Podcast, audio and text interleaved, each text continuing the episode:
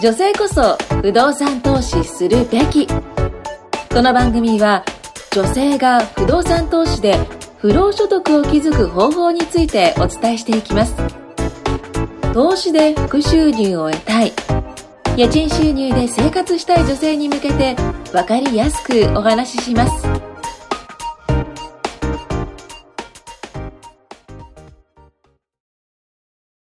こんにちは。今日も始まりました。女性こそ不動産投資するべき。うん、えっ、と、私、金子圭です。よろしくお願いしよます。ろしくお願いします。はい。前回と前々回でちょっとコントロールが効かなくて喋り倒したんですけど、はい、今日はもうちょっと頑張って抑えて、あの、メンバーたちにいろいろ話を聞いていきたいと思います。はい。はい。今日のテーマは、はい不動産投資で奥さんを説得したいなら私に連絡ください というテーマです。はい。はい。はい。まあ、これについてなんですけど、まず皆さんもうすでに不動産投資やってるメンバーなので、はい最初は家族をどういうふうにうん説得してるのか、ちょっとそれについて聞きたいんですね。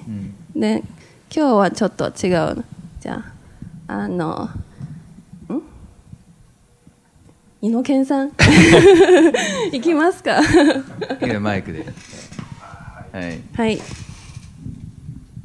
はい、じゃあ、井野健さんはねすでに不動産投資をうん始まった、どれくらい経つんですか、僕の場合は7年目ぐらいですね。おおー、お長いですね。はい。もう先輩ですね。い。えいえいえ。まあ、あの最初は現物ではなくて、うん。あのリートの方証券の方であーなるほど。始めてやりやすかったんで、うん。ただまあそれから紙もなっていうことで,、うん。で現物の方に変えて、もう今はあのほとんど8割以上現物でやってる感じですけど、うはい。ちはですねあのやってることはうちの奥さんも知ってるんですけど、うん。どれぐらい借金してるとかは一切言ってないです。まあ多分気絶しちゃうと思う。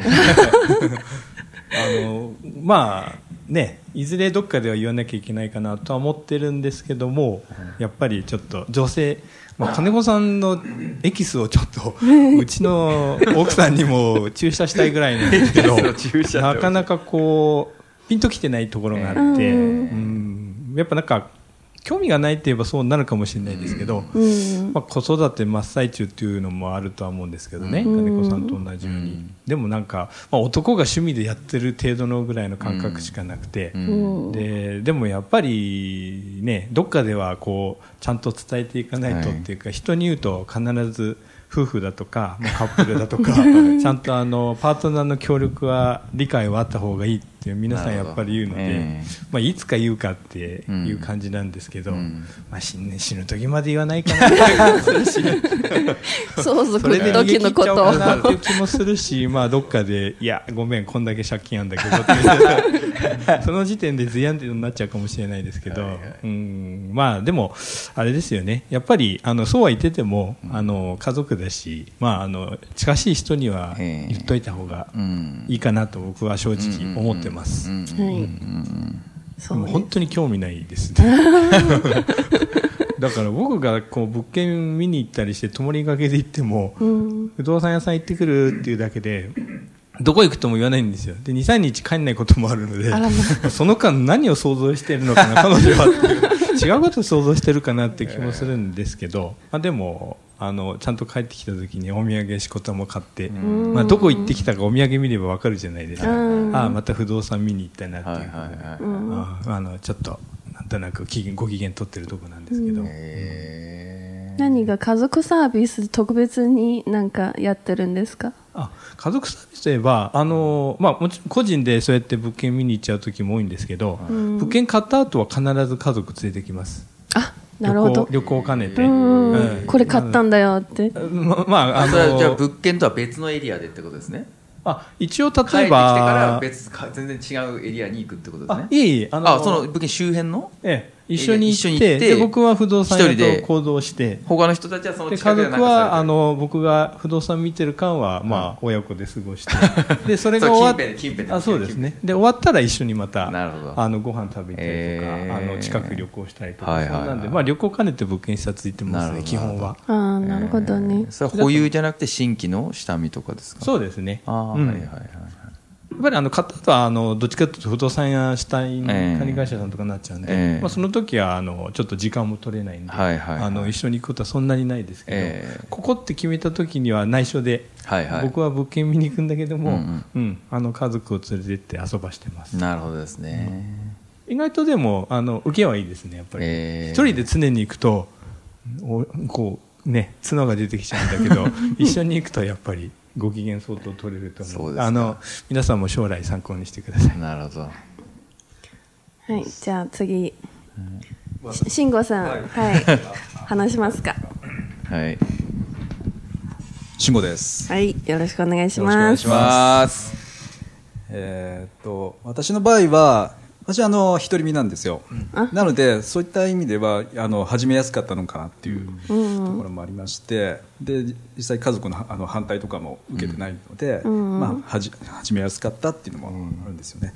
でうちの両親とかには一切話していません。あそうなんですか、あの割と保守的な考えの両親なもんですからやっぱり反対されるのをも恐れてですね、あの話してはないんですけども、まあ、実際あの危ない投資ではないっていうことをあの分からせてあげれば、あ大丈夫だよって、ねあの話してあげれば多分納得してもらえると思うんですよ。うん。はい。うん、そういったところもあるので、あのまあ、話してはないんですけども、おまあ、始めて投資はね始めてるんですけどね、あのまあ、そんな感じです。わた私はそういうタイプで、うん。うんやってますというところですね。うん。はいまあ額を隠してるか、うん。やっとり自体隠してるか。うん。まあ、いずれはねやっぱり話さなきゃいけない来るのかなと思うんですけどもそこはうまくうん説明してあげて、あやってることは言ってらっしゃる。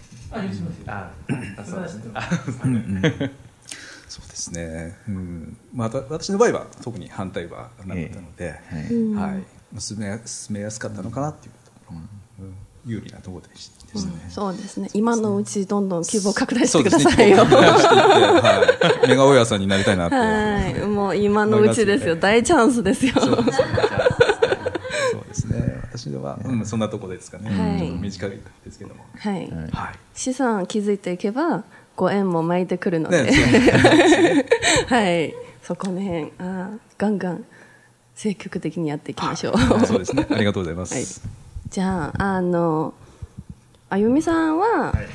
えっ、と何か家族のまあ告白したんですか？僕はですね全然内緒なんですよ実は。実は。全員一緒ですね。全然ぼ僕も内緒でですはい。男全員内緒ですよ あのたまに管理会社とかあの手紙が来るんで、うすうすは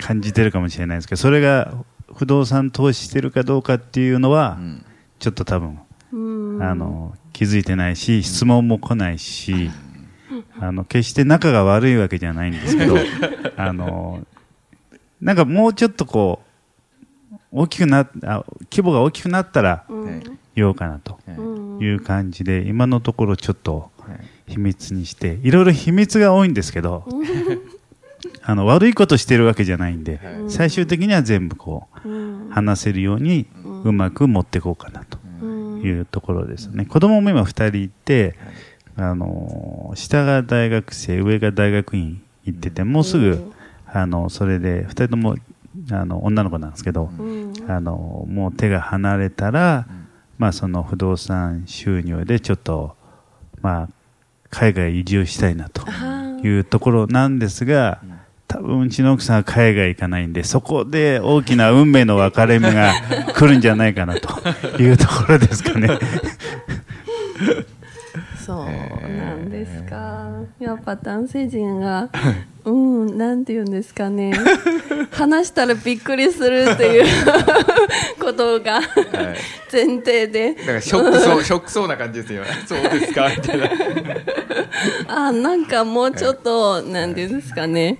奥さんの、えなんですか立場をもうちょっと理解してあげた方がいいと思うんですけど、本当にこの知らない間で金額だけすごく膨らんでいたらある日突然お知らせたらそのショックが大きいんですよ。えはい あのまあ私からのアドバイスなんですけど、え。その金額自体はいきなり自分の金額を公表するんじゃなくて、えうん。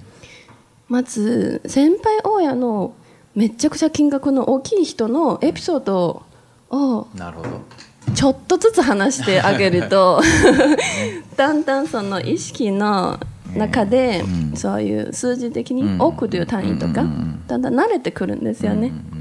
うん。でまあ私も最近そういう先輩大家さんと触れ合うチャンスが増えてもう若干目が超えてきて、最近もう借り入れ総額がうん。30億とか40億聞いてももう驚かなくなりました。ね。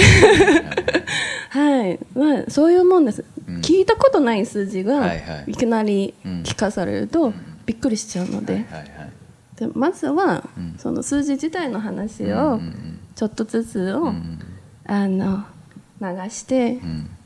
あ実は知り合いのうんあこういう投資家さんがこの前また糸を買ってはい。いくらいくらくらいで,、うんで家賃収入がいくらいくらですごいなって、うんうんまあ、それぐらいの程度の話題で、うん。まあ日常生活にちょっとずつ入れておくと、はいはい。だんだんそういう環境に慣れてくるんですよね、うん主人がうん。今何をしてるのかどういう人と会ってるのか、うんうん。だんだん慣れてくるので、うん。まあそれでじゃあ多分だんだん気になってくるんじゃない？じゃあ、あなたはうん。今の規模はどれくらいやってるの？か、まあ聞かれたらその時は正直に正直に答えたらいいと思います。まあそれまでには、うん。多分聞きたくても聞けないということもあると思うので 一人で不安を抱えながら我え。え慢してることもあるかもしれませんよ、うん。はい、一体うち借金が多いのかそれとも資産が多いのか 奥さんが分かってないと結構不安じゃないですか、えはい。まあ、財政状況家の財政状況は、奥さん、まあ、ある程度把握してもらった方が、まあ、家族の安定というか、まあ、その方が、まあ、不動産投資の上でうん。やりやすい形だと思いますね、うん。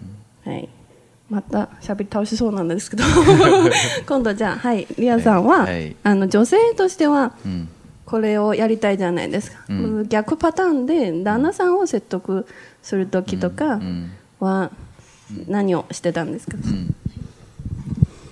と私はですね、と結構そのうちの旦那がなんかさっきおあのおっしゃってたように、うん。えっと逆なんですね、うん。その男性で、うん。えっと投資とかに興味がなくて、うん。で本当に金子さんエキスをはい。またうちの旦那にも中旦那に注射しますよじゃあ。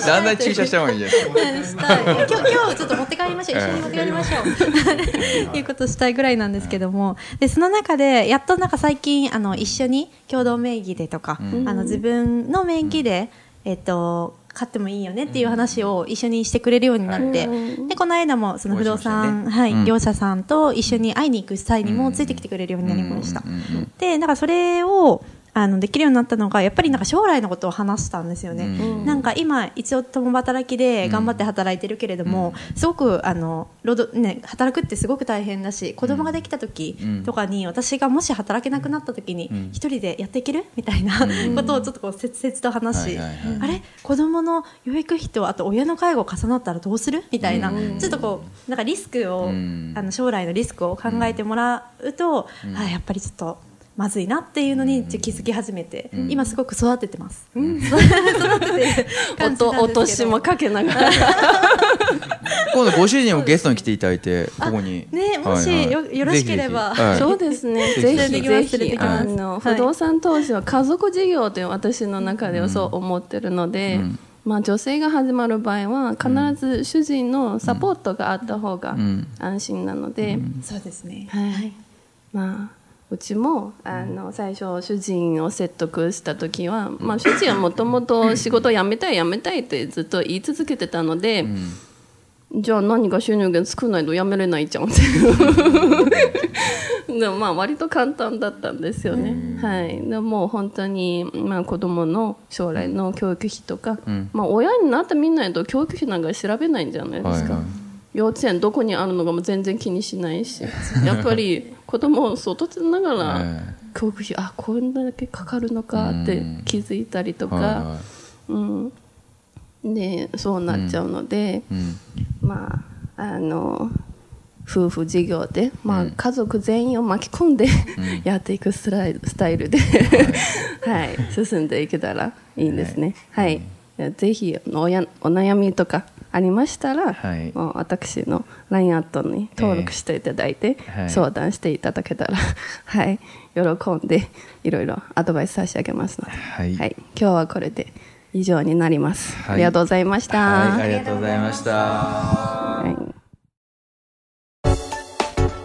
今回もお聞きいただきましてありがとうございました。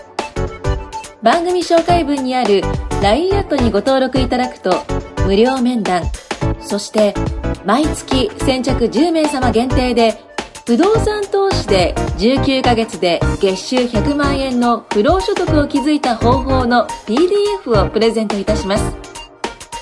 ぜひ LINE アットにご登録ください。また、ご意見、ご質問などもお気軽にご連絡ください。それでは次回もお楽しみください。